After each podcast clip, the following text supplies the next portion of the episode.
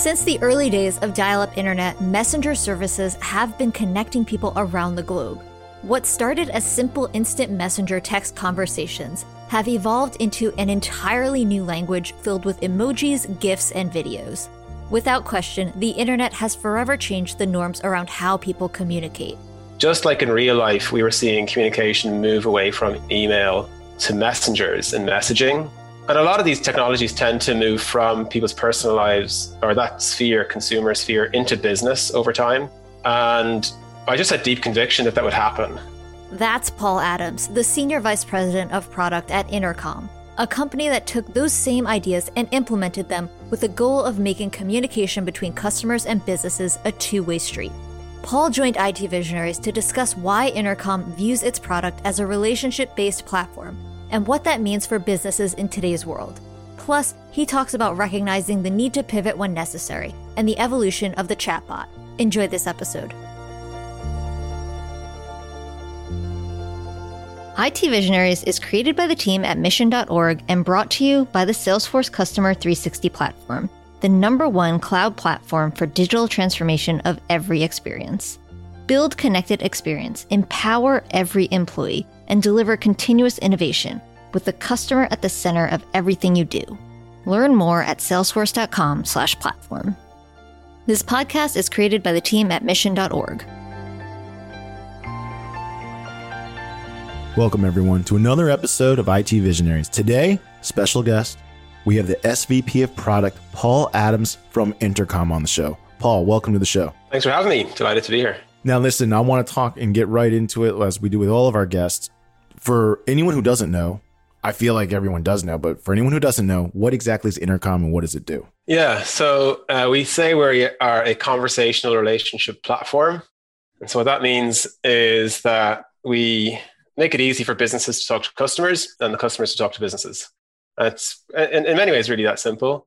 You know, as, as kind of businesses moved online, it's just harder than in the real world to talk to your customers and know who they are and see them and learn about them and then adapt your business to their needs. And uh, in the real world, that's quite easy. They walk in the door and you chat away and learn. Online, not so easy. And so Intercom was founded on that idea. We wanted to make it easy. And uh, yeah, it's been a journey since then. So you've been with Intercom for quite a while. Uh, the company started a little bit before 2013 or right around 2013. Yeah. And on your LinkedIn profile, you say you were the 14th person there. So what caused you to want to join because it couldn't have been what it is now. I mean, it was just probably a little chat application. What made you join Intercom? Because you have big company experience. I mean, you've been at Facebook, you've been at Google, you've been at one of my personal favorite companies, Dyson. I love Dyson products. Yeah, so. yeah. It's a kind of a couple of things. Uh, like you said, I was at Facebook at the time, uh, loving Facebook. Actually, uh, you know, the Facebook I was at, I think, is, is a little bit unrecognizable from the Facebook today. This is back in yeah, 2013, I think the reason I joined was um, I when I was at Facebook, I was obviously working on you know social products, and at the time, Facebook was kind of seeing explosive growth as kind of people started to use the messenger and got talking to their friends on the platform. So we're seeing these kind of like you know new changes in how society communicates because of these new technologies like Facebook, Twitter, etc. And then meanwhile, I knew two of the founders of Intercom, Eoghan and Des, just kind of personally, uh, we all kind of have design backgrounds. We're all from Ireland. And so being a small country, you kind of get to know one another. That cliche is true. And so I got talking to them. They founded Intercom. They were trying to do the same thing uh, for businesses as things like Facebook were doing for regular folks, you know, so you could use a messenger to chat to businesses if you were a customer. And they asked me to become an advisor in the early days as they were kind of starting up, getting raising seed rounds and stuff. So I started doing that and helping them a tiny bit, not much. But through that process, I got to know Eoghan and Des a lot more. And one thing led to another. You know, those few beers had. and uh, I was just incredibly impressed, honestly, with Eoghan and Des. They are both visionaries. They had a big vision, a big mission that they wanted to achieve. And, you know, I've been at Google for a long time. I've been at Facebook for a few years. And I had that kind of itch to scratch, you know, the kind of startup thing. Uh, Eoghan's kind of killer line was that uh, the hardest part was done. The, the A round, the Series A was just raised. And so the company was off the ground, had traction. And so it was, uh, it was kind of a bet worth taking, I thought at the time. And yeah, I've honestly never looked back. It's been a, it's been an incredible journey. Now, what did traction look like for you at that time? for in in the company. Yeah. Was it customers? Was it feedback? What did it start looking like where it's like, oh, okay, this is actually this is gonna work? Because let me back it up a second because you're you're talking about we're talking about this transformational way of communication, right? Mm-hmm. It used to be, or it still is. I mean, the reality is it still is for a lot of companies. But if you go to a company's portal and you need help, there's not actually anyone to talk to. You can log a support ticket or an email. Like I'm thinking of my bank right now. Yeah. I, I log this email and maybe it gets addressed in 48 hours. I don't know. Mm-hmm. right. If you're lucky. So Yeah. so I'm curious what the traction looked like, right? So that made you say, okay, we're our bet is people want to communicate this way, and we're starting to see it. Yeah, I think it's twofold. One was simply that I believed in the mission and the vision. And the vision, like you kind of alluded to there, was that just like in real life, we were seeing communication move away from email to messengers and messaging Mm-hmm. for so many reasons faster, more personal, all sorts of things. It's much richer. You have video and emoji and all sorts of stuff. And that was all kind of taken off around that time. And a lot of these technologies tend to move from people's personal lives or that sphere, consumer sphere, into business over time. And I just had deep conviction that that would happen. You know, I didn't know how long it would take. And I've certainly learned a lot more since then about that. But uh, just at the time, I just had deep conviction in what, what Eoghan and Des were trying to, and Ciaran and David, the other founders, were trying to do. Uh, I thought it was inevitable that someone would bring kind of business messaging to the to the fore, and customers would think it was much better. Businesses would think it was much better. So I had deep conviction on the kind of vision, and then that was a bigger part of it, honestly, for me. You know, I was kind of taking a bet. But then on the on the um, customer side, the guys were seeing growth. You know, there was um, customers were, were, were signing up. People started paying for it. Like I often say to to people, to kind of startups and entrepreneurs and founders, that the kind of true test of a great product is whether people will pay for it. Yeah. Will you give me a dollar? Yeah, or ten, or yeah, yeah. That is the true. tr- You know, people can think if they have a great product, but until people are willing to hand over kind of cold hard cash, you never really know. Uh, and so they were they were seeing great growth, early growth. People were paying for it, and the feedback was was awesome. You know, people had never like at that time. You know, it was kind of twenty whatever 2012, 2013. You know, businesses had never seen a tool like Intercom before, where like you could just log in and see all your users, all their names and data about them, and just talk to them. Just like, oh hey, I want to message that person. They look interesting, and get chatting. That was like all new. And so, you know, we used to do research at the time where just people would sign into Intercom for the first time and see their user list start to load and see their customers, and they're like, "Wow, I've I've got Google Analytics, I've got you know other stuff like that. I can see charts and data, but I can never see the people. And now I can see the people. This is un- uh, unbelievable. And now that's more commonplace, of course, as other tools have entered the market. So that was the kind of early traction. You know, it was just rich customer feedback, very positive, and the vision I thought was just very compelling. So in the very beginning of intercoms, I'll, well, I'll just go with me. My first experience with it was actually inside of SaaS tools. So like me logging into a SaaS product, Yeah. they would then of course authenticate my account and would know that it's me, Albert. And then I remember the support in the lower right, powered by intercom. I remember the, for the first time seeing it. That was kind of weird that they knew who I was. Hey Albert, have you seen our new Yeah. feature? I'm like, what is this? Yeah. But- Yeah. over time at first uh, you know taking it back but it, for sure I, I would much prefer to type in a question and have someone help guide my resource than me i don't know being told to go click the knowledge base and search for my answer i was always like oh man i don't want to search the knowledge base can someone just please tell me how to do this yeah. is that where you saw traction first in saas companies or was it was it somewhere else because my first experience was with was inside saas companies So yeah, it was SaaS. Uh, so Intercom was designed for SaaS at the start, like the kind of first marketing website said uh, for SaaS companies. And the idea there was that you know SaaS companies are um, their success, I guess, is predicated on returning customers and ongoing subscription and loyalty. And so they're the companies that would most care about building a relationship with the customers. That, that's what we call Intercom a, a conversational relationship platform. It's the relationship that's at the core of it. So it was for SaaS. And then we started to see just loads of other types of businesses use it, like e-commerce and fintech and all education, all sorts of different types. All the way down to like SMBs and CrossFit gyms and you know, lots of people were having a go. And so like since then, now our customer base is about half SaaS and about half other industries. wow Uh, but SaaS was where it started, yeah. So during this time, you're building the product. You've always been on the product side. You told us earlier that you don't have coding chops. Right. That's right. but you're also at the forefront of the customer experience. I'm assuming you're talking to quite a bit of customers at that time. Yeah. Yeah. In the early days, uh, uh, when I joined Intercom, we had no PMs, no designers. We just had a big amorphous blob of, of people, mostly you know engineers writing code and so on. So in the early days, I was just kind of like all hands on deck, PM, designer, researcher. So in those days, I was talking to customers every day through intercom, obviously, uh, but also you know getting on calls and video calls with people, meeting them in the office when that was practical in their offices usually. And these days, I still try and do it as much as I can. Like you know, I was on a customer call yesterday. Uh, I have another one uh, tomorrow. So I do, as much as possible, still try to stay connected to customers and chat to them. So let's talk about that role of a non-developing product person working with development teams. Yeah. How do you communicate or explain that relationship of communication? Because you have a customer requirement, you have a vision for your product. And what we've heard in the past is that that conversation can become, let's say, I mean, really, like any conversation, you go one of a few ways, right? Either the mm. person's in agreement, understands what you're saying, says, yeah, we can build that. Or they say, no, we can't. And Here are the reasons why. How do you work in that environment since you don't have development chops? Yeah. So the way we've set, and by the way, I, I, I could talk about this probably for hours. You don't want yeah. that, but I'll give you an overview of how we work and, and, and dig in and tell me what would be most useful. So the way we're set up is that we, uh, the three core functions that build the Intercom product. There's product management, PM, product design, and engineering, software engineering. And uh, we then set up the, the team so that, that the product is broken down into small teams that work on different parts of it. And each team is, is more or less seven or eight people one product manager, one designer, one engineering manager, and then the kind of five or so software engineers. And when we hire people, so, so first of all, the roles are very clear what they need to do. The product manager basically owns the problem space, like what problems are customers having? What are the biggest problems? How do we prioritize the problems? Do we really understand the problems that they're having? You know, the things they need.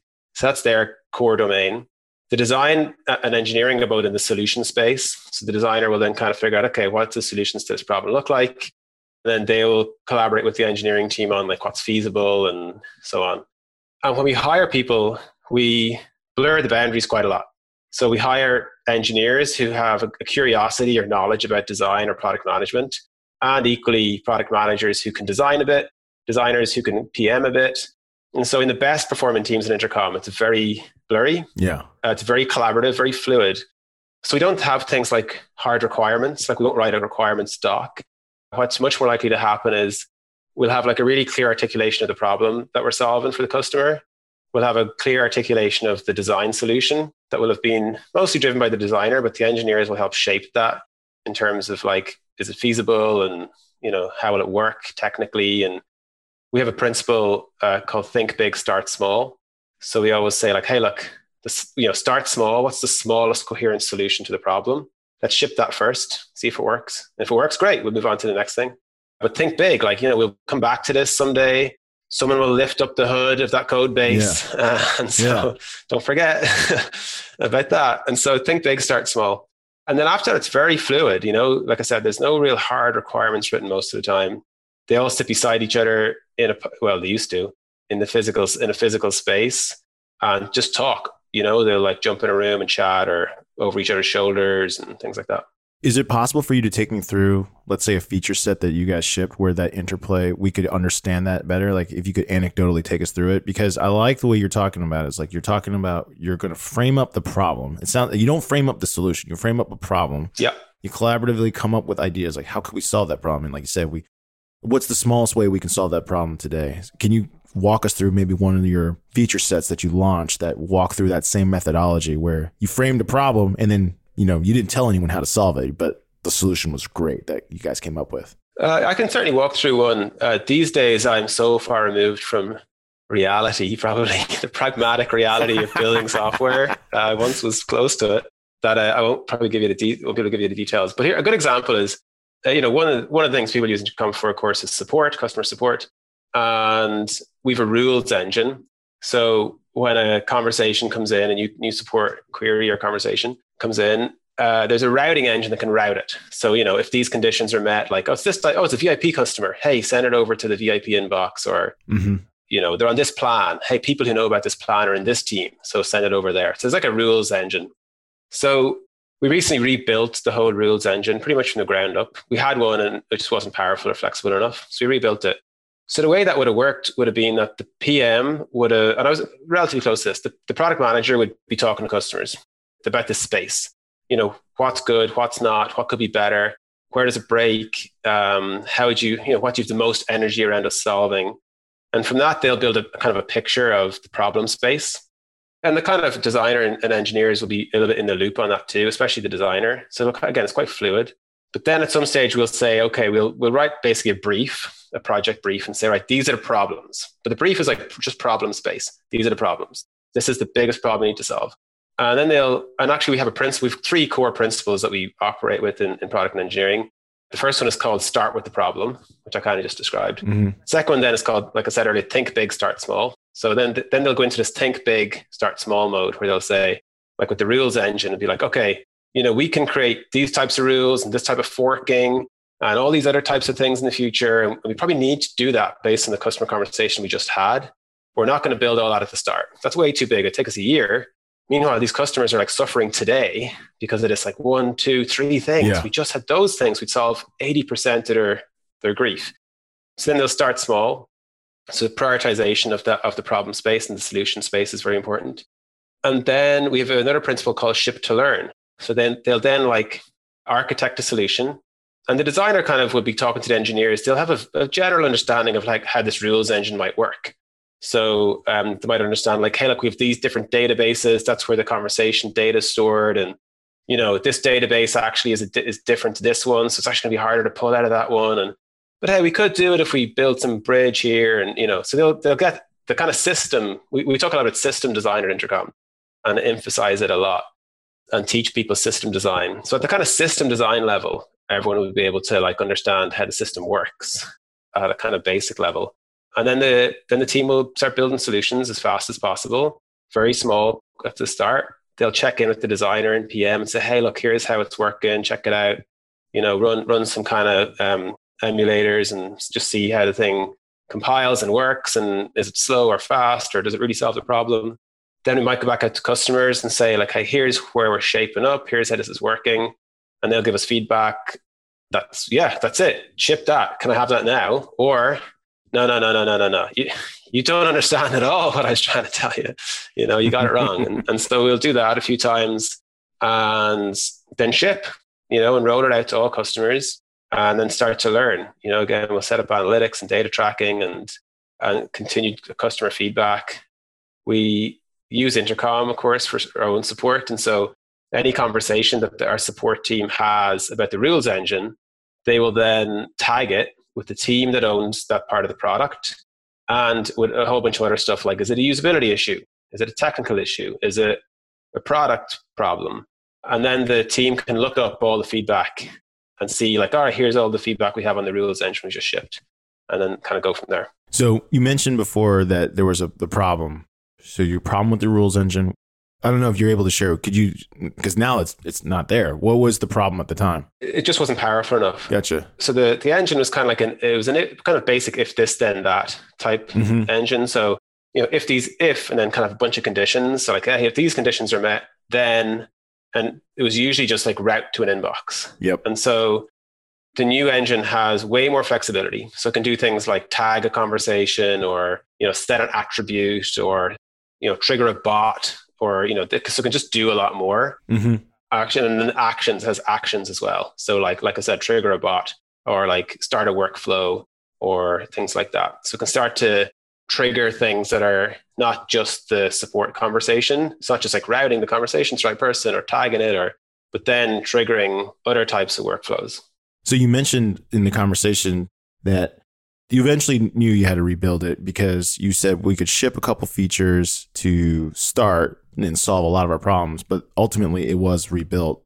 What was, I guess, the deciding factor for the team, the engineering team, when they put in? How did you react when you first heard, like, hey, it's going to need a bit of an overhaul? The code base doesn't support what we're trying to do.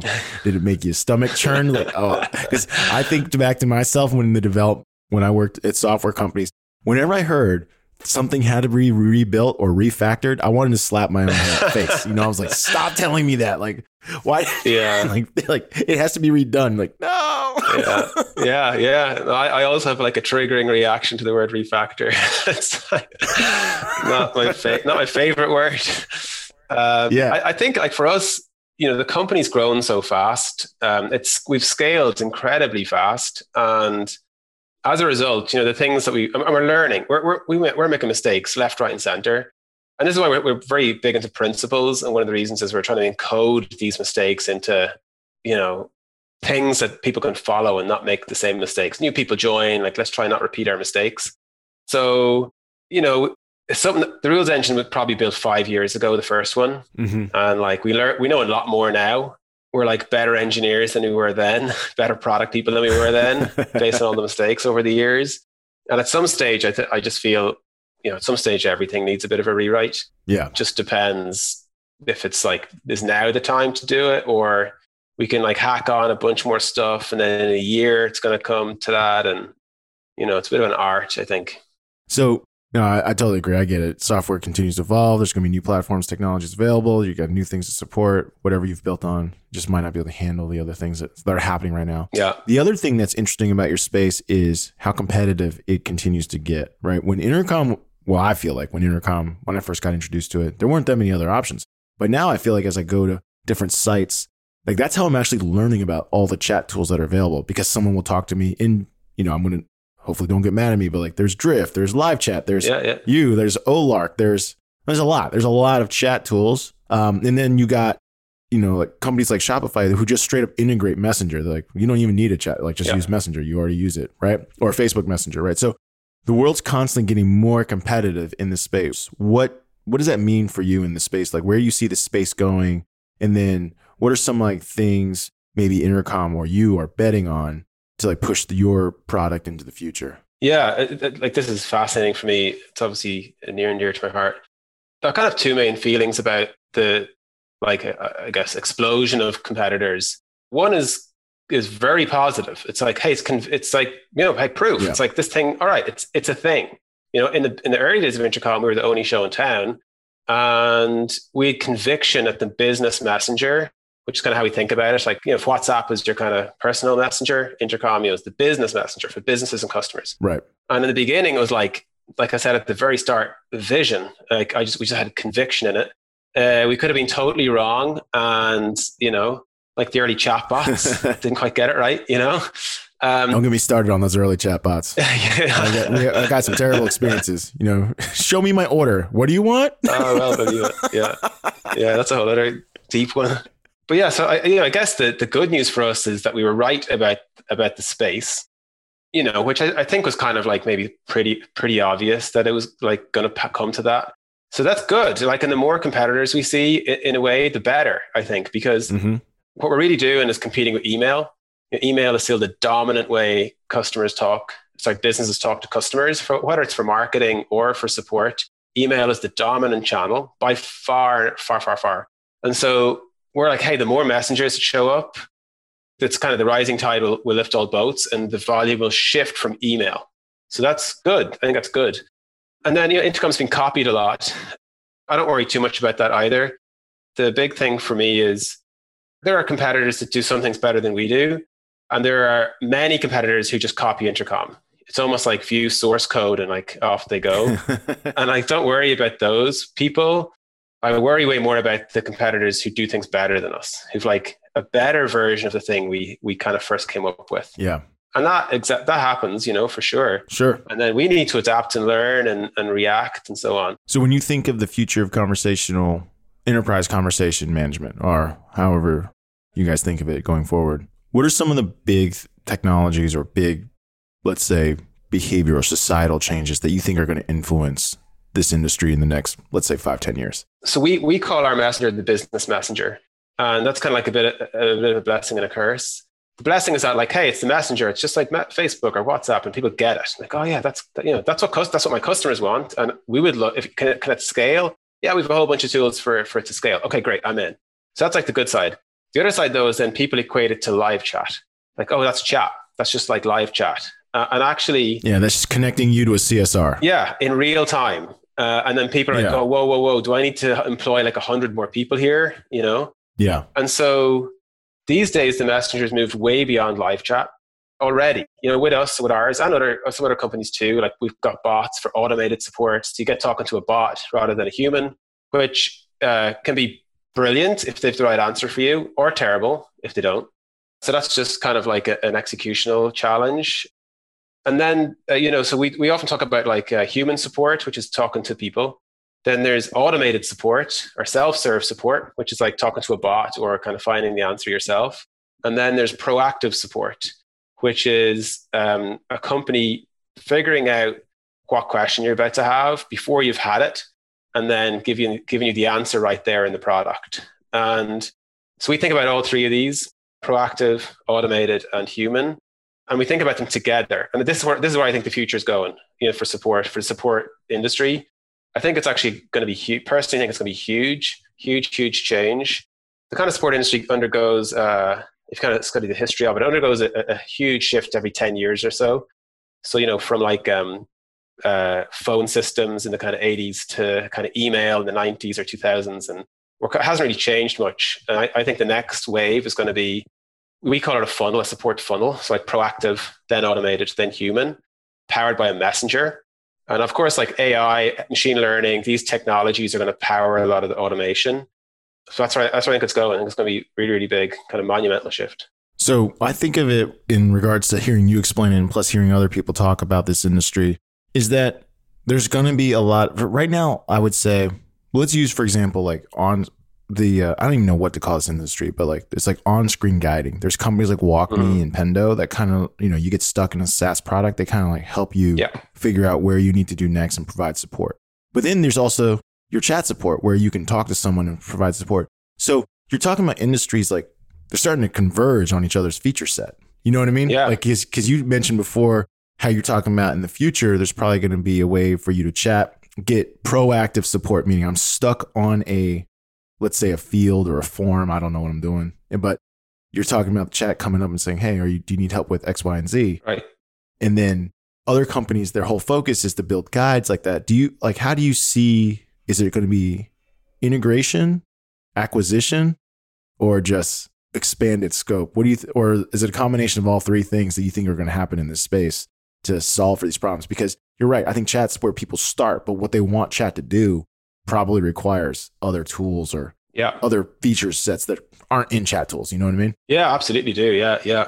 This is like um, very much part of our strategy as a company. So, you know, like I mentioned earlier, we, we call Intercom the conversational relationship platform. The reason we chose the word conversational is because that's kind of the messenger piece of it, and the relationship is the end goal. Like customer relationships is what you want, and loyalty, and so on, re- repeat purchases. And then the platform piece is what you're talking about here, where we have products for both marketing, like competing with Pendo and WalkMe and so on, and for support, so competing with like Zendesk or LivePerson or those kinds of companies. But it's on one platform, and the and the reason is exactly like you said, because there's a huge overlap between the two. And when you get into like proactive support, you're kind of tippy toeing into like product education territory, onboarding territory. that's yeah. right And so a, a lot of the time, what we see is the reason that a lot of our customers choose Intercom is because we do both. And their support team and their marketing team are starting to talk to one another. In the past, maybe they didn't talk all that much. you know, the world's changing, and uh, and you know, there's a whole bunch of things we could get into as well around that. Like, there's just way more pressure on support teams these days than there used to be yeah uh, you know, kind of humans can't scale, but the internet's exploding, and the pandemic we're currently in is like accelerating that change really dramatically. Where all these businesses are now shut in the real world, they've had to move online, and they're like the kind of growth is huge. You know, like Shopify platforms like that, you know, ma- massive growth these days, and so there's more pressure on support teams to deliver answers, but just don't have the people. It's just not economically doesn't work out. And so they're getting talking to the marketing team about like, hey, how do we get messages out ahead of time? Or and so there's a huge blurriness happening there. yeah And that and we, and so we do both very intentionally because we believe in this. We believe this blurriness is good, uh, and that's kind of where the future will go. So let me ask you a question about. So I call it the Jarvis of the future, right? Because we've seen Iron Man, and Jarvis does everything for him, Yeah. right? And so I'm thinking about like let's let's do something that we all know how to do or have done, uh, booking reservations for flights, hotels, or cars. It doesn't matter. Booking a reservation. Do you see a future where, you know, I log into, let's say, my airline and a chat tool comes up and I just tell it, like I literally tell it, like it's going to have a microphone button and it just can record my voice and I can say, show me flights. It knows I'm in Raleigh right now, right? Show me flights to France. Yeah. And the chat tool captures it and then it triggers a bot that then pushes the search query that then shows me flights and then asking you, you know, do you see that coming? And is that where you, well, first of all, do you see that coming? Like, how far away do you think we're coming to like where I can use my voice to activate all the searches and queries that I need instead of, yeah, you know, I'm thinking about flying right now. I have to drop down. Like, can I use your location? Yes. Do you want to stick rally? Yes. Like, do you want to sort these by like, yeah. you know, getting a flight is actually quite a bit of fields. You got to fill them out. Do you see a place where chat tools are taking the request and then triggering all the events that needed to make the uh, the results come back? I, yeah, I do. I do. And I think yeah, how far away is that? I think it's going to emerge. Um, like some of it exists already. Some of that kind of stuff exists already. I think it will start to emerge piece by piece over the next few years. One thing to kind of, kind of like almost caveat the answer though. So I do think that's the future where a lot of the kind of things that can be automated will be. There's kind of like some principle or rule around this. Like you know, anything that can be automated will be over some period of time because it's faster and predictable and you know not prone to human error and so on. Uh, and that's good for both sides. You know, businesses can kind of have economies of scale, and then customers get answers way faster, more accurately. I do think it's coming. However, I, I think there was a, a shift. Uh, you know, back to our chatbot, the rise and fall of the chatbot. you know, with any new technology, people get excited and like they think it's going to solve all the problems, and then there's the kind of like trough of disillusionment, and then it kind of rises again in, in, a, in a more mature form. I think we're on the rise of the more mature form. But what we've learned is that you know chatbots are great for lots of things, but they're not better for everything. Yeah. You know, so like like weather was a great example. Like trying to talk to a bot about the weather is probably not as good as a weather app. Just look the wet, you know, just look at my screen. Oh yeah, oh, it's gonna rain. Yeah. You know, versus like, hey chatbot, will it rain today? Or you know, so they're not better for everything. Uh, and forums and drop downs are still sometimes just a more efficient workflow. But I do think we'll start to see a lot of things move into messengers. You know, so when we when we talk about that little kind of circle, the kind of live chat circle, this is what I was talking about earlier. We call it the messenger, which is a kind of blessing and a curse because people still equate that with chat. But you can hit the messenger. It's kind of like a uh, like the the name intercom even is you know the kind of like intercom in your in your yeah. school or whatever when you're a kid. And yeah. it's just yeah push button to talk. Yeah push button to talk. Exactly. Push button talk. Talk to who? Talk to a bot? Talk to a person? Whatever is whatever's best you know? You, will get the kind of best yeah. experience and we talk about that a lot too internally the transition from a bot to a person is a big deal uh, having like a graceful transition and like an appropriate transition and if someone's getting frustrated with a bot let's get them talking to a person so I do think, yeah, I, I do think it's coming. Well, I like how you think about it in terms of is it a person or a bot? Because whenever I hear people talk, they want to be fully dependent on bots or NLP. I think to myself, that's just so far away because I've just seen a lot of NLP based tools out there. Like half the time they don't understand what I'm talking about because I think we yeah. all talk in our colloquial ways or we all have accents or I mean NLP technology just isn't there. Like oh because for our, for me to say like for example, you know, show me my order. I'm like, what? like, I, am just thinking of like the bots I've interacted with. What order? Yeah. Like the order yeah. I made. When? It's like, I don't know. I'm asking you. show me all orders. There's like, I don't understand what you're saying. It's like, this is frustrating. Yeah, oh, absolutely. yeah. Again, like the kind of history of technology is always useful to kind of like pull up and think about. And a big, a big kind of eye opener for me uh, was the kind of like rise of the emoji you know, like all the way back kind of whenever 2012, 2013, where yeah, I think emojis triggered a huge kind of migration to messenger usage because suddenly you had this like rich way of like trying to say what you actually feel, you know, without words.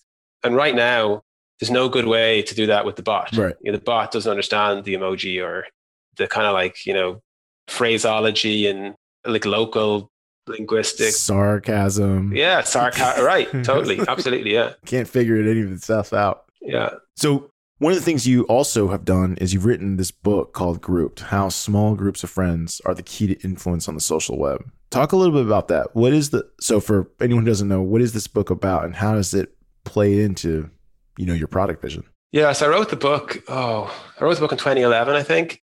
Uh, I was at Facebook at the time, and this was like during the Facebook Google social wars. I don't know if people remember that. Right. Yeah, when Google launched Google Plus. That's right. I try to move everyone over to it. Like yeah. everyone needs a plus page. Yeah, so I worked on Google Plus and left in the middle of the project to join Facebook, which wasn't the most popular decisions at Google. But uh, I don't know, I didn't think it was going very well, so I, I um, jumped ship. But uh, the book, again, kind of going back to that time, the social media was kind of only really in its infancy. And at that time on Facebook, you'd kind of post to your wall and like everyone would see the post. And that's not how real life works. Uh, and you know, most social, most social products that take off are rooted in some, are rooted in like classic human behavior that's existed for like hundreds and thousands of years. You know, things that understand like identity and connection and how people meet people and talk to people and uh, associate themselves with things and all sorts of stuff. And so at the time, there was no real, you know, messenger apps hadn't really started and are taken off. And so at the time, the kind of ideas were, were pretty simple, which was, hey, you know, small groups of friends is how we interact in real life. And that's going to, that's where the future of the social software is going to mm-hmm. go. It's got to be that way uh, because that's how real life works. And I think most of that turned out to be true with the rise of WhatsApp and so on. Uh, but we have also seen, you know, a lot of the other stuff was taken off too, like TikTok and Instagram, and you know, people have built huge audiences, and so public posting is is also a direction that kind of continued. Um, but the kind of origins of the book were small kind of social groups is is how it, will work, and then a lot of the book was bit, was kind of aimed at marketers and, and businesses in terms of reaching those audiences because it's very different to mass marketing, you know, like billboards and TV campaigns, which is where the, the industry still was at the time, versus like highly targeted, highly targeted ads and marketing that would spread amongst groups of friends. So like word of mouth was a big part of it. How did that recognizing those social behaviors, how does that influence the product roadmap, let's say at Intercom, right? Because mm-hmm. I think your hypothesis is right. I think we still enjoy that intimacy. So how do you ensure that? Because you mentioned before I think everyone's had the experience of calling a call center for a company, right? Where you're talking to multiple people that seemingly, no matter how they try to pass you off, right? Yeah. They say, Hey, Paul, you need to talk to someone in this department. I'm going to transfer you. You get transferred. You got to start all over. What's your name? My name's Paul. Right. Where's your account number? I just told seven people, but here I go again.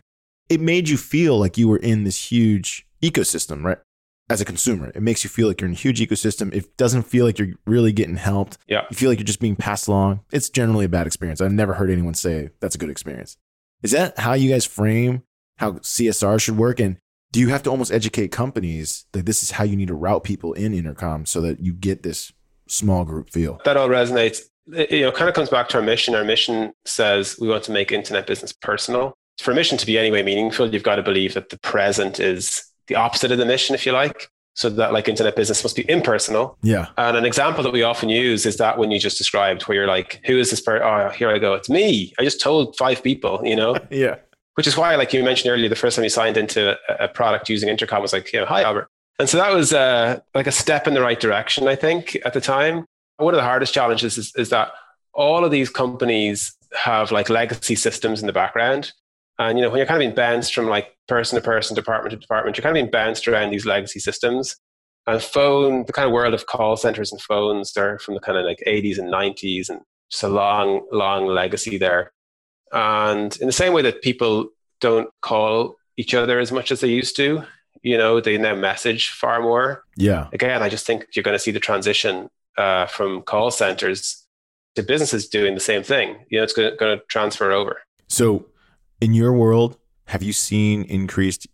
I'm assuming you've seen increased usage or increased demand for intercom or chat services because I'm trying to think of the companies, let's say, that worked where their CSR teams, for example, were all huddled together. Yeah. Right. Yeah. That's obviously they're not bringing them in anymore, or maybe they are. I don't know.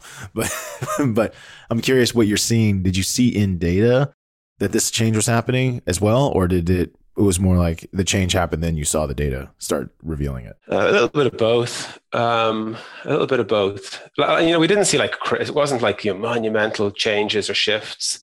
When we talk to customers of ours, for example, that also have call centers, typically what happened was the technology is kind of like you got to be in the call center because the phone is there and the thing and the headset and the yeah the routing everything yeah the, the, measurement tool yeah the whole thing is like in some building and the building was designed like you know years and years ago and the systems are old and so suddenly all these people are at home.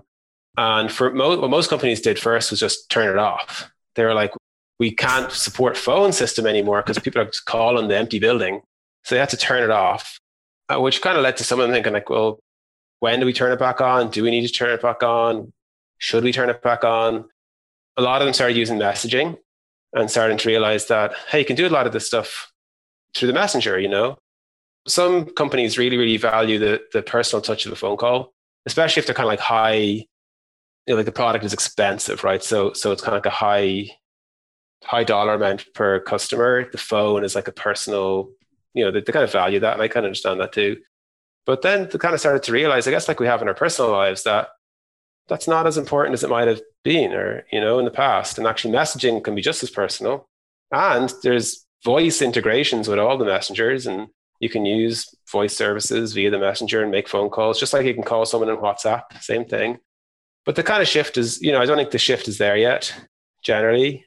Uh, so we're going to see how it plays out over the next year or so, you know, as, as companies still can't turn these call centers back online for, for a large part. Yeah, I'm with you 100%. I've already had some interesting experiences because everyone, of course, is buying products, shipping home, right? Trying to call them, it's not happening, right? and then some of them that don't have chat integrated. I've I will say this for the companies that have not integrated chat in some form that gets me to a CSR fast, you're falling behind. Yeah. Because I can't stand it now. Like when I get when I get to a site and I don't have the option to chat, it's frustrating because I want to move at my speed and I always feel like if I have to call, I'm going to be in the queuing line and of course. Yeah. The call just makes me feel like I'm about to enter that hellhole of like press one, press two, press three. I can't help you. Let me transfer you. It's like every, everyone's scared of the phone now. Yeah, it, it, yeah. You touched on something there that, that that actually I think about a lot. You know, what, one thing I often say, and this isn't like news or new or to anyone, you know, is that like the customer experience is the kind of new battleground. Yeah. And like there's kind of multiple huge kind of macro shifts here. One is, like I said earlier, all these businesses are going online. Uh, so that's a huge thing. And there's like just more and more and more competition there. And then um, it's just so easy to start a company now, especially an internet company. You can just kind of like do it, do it in your garage, yep. you know, or your bedroom these days. Yeah. And everyone uh, is having a go. It's just so, it's, it's free. It's, you're cheap, you know, and like things like, you know, all the things that were hard in the past, like hosting and now you've got AWS and all sorts of software and in, infrastructure. It's so easy. So we're kind of seeing this explosion in choice because of this explosion in new types of customers. And any market that's growing, people are quick to see it, like like Intercom. They're quick to see, hey, the Intercom are seeing some success over here, and then there's like a lot of copycat companies. Yep. Uh, and some of them do do things really well. They're good good companies doing interesting stuff. And so this explosion in choice has really made the customer experience kind of like new battleground.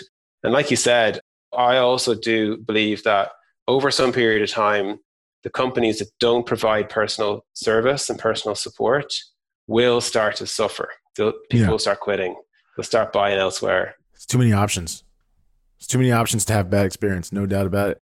All right, we're hitting that time. It is time for the lightning round. The lightning round is brought to you by Salesforce Platform, the number one cloud platform for digital transformation of every experience.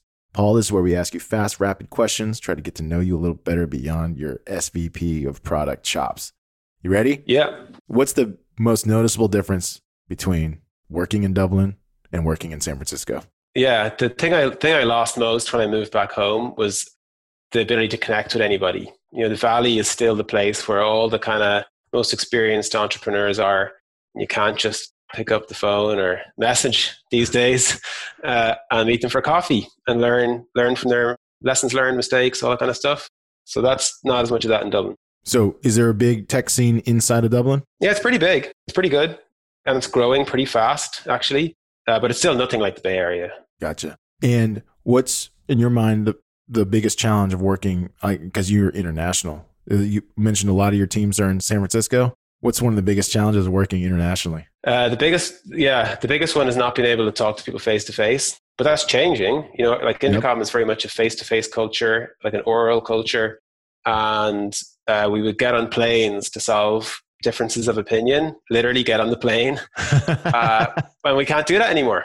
you know? And so now we've got to, we've had to figure this out.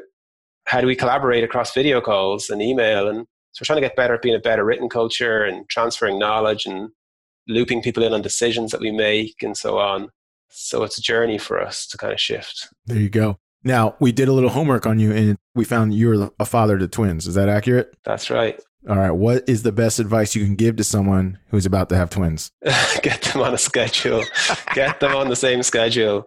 We we um we were a bit military about the thing at the start. Uh, just the thoughts of having newborn babies and not and they not wake up at the same time and not sleep at the same time.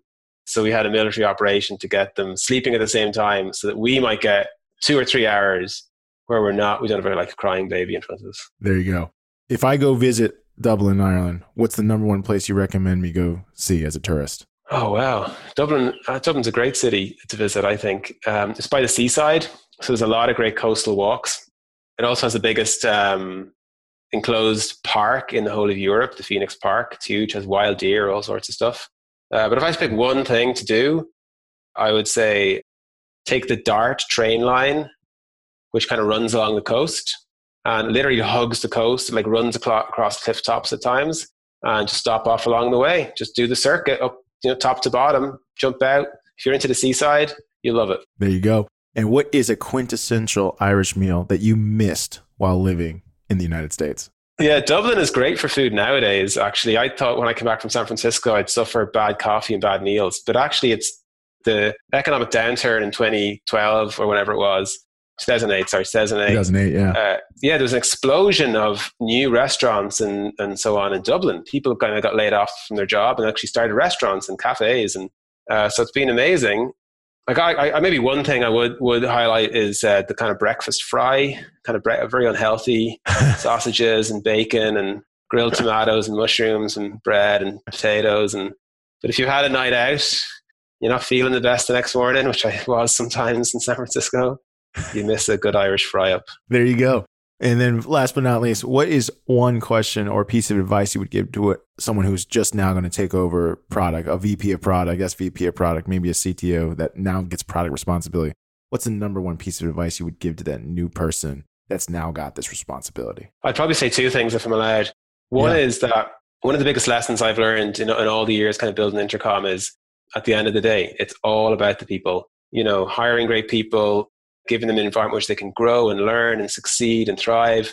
That's the most rewarding thing for me is kind of seeing people grow and go on to do amazing things and do things better than you ever could. And, and that's how the company, it's a very rewarding, but it's how the company wins too. That's the only way the company will win. So investing in people, that was a bit of a journey for me to go on. I learned a lot of lessons on how, to do that wrong. So I would say like get to know the team, the people, learn what makes them tick, learn what they're good at. Don't judge people too early. Give them opportunities to succeed let them try new things. Uh, and you might be surprised. You know, I was oftentimes in the past uh, surprised at, at, people's ability to do just amazing things. That's one. I guess the other one is then is just talk to customers. Get talking to your customers. If you don't talk to your customers and understand them deeply, you aren't going to go very far. there you go. You know, it's interesting. We interview people in product, we interview people in the CTO role, CIO role, and they all come back to that same advice. You would think from an outsider's perspective that's all about the technology, understanding how things integrate, but it's not. It's typically the people. How do people and customers react to your products and services? Yeah, 100%. Yeah, 100%. Paul, I want to thank you for joining us today on IT Visionaries. I hope you had a good time. We're going to looking forward to sharing your knowledge and wisdom of all things chat coming soon. Thanks, Albert. Lovely to, to be on the show. IT Visionaries is created by the team at mission.org and brought to you by the Salesforce Customer 360 platform, the number one cloud platform for digital transformation of every experience. Build connected experience, empower every employee, and deliver continuous innovation with the customer at the center of everything you do. Learn more at salesforce.com/platform.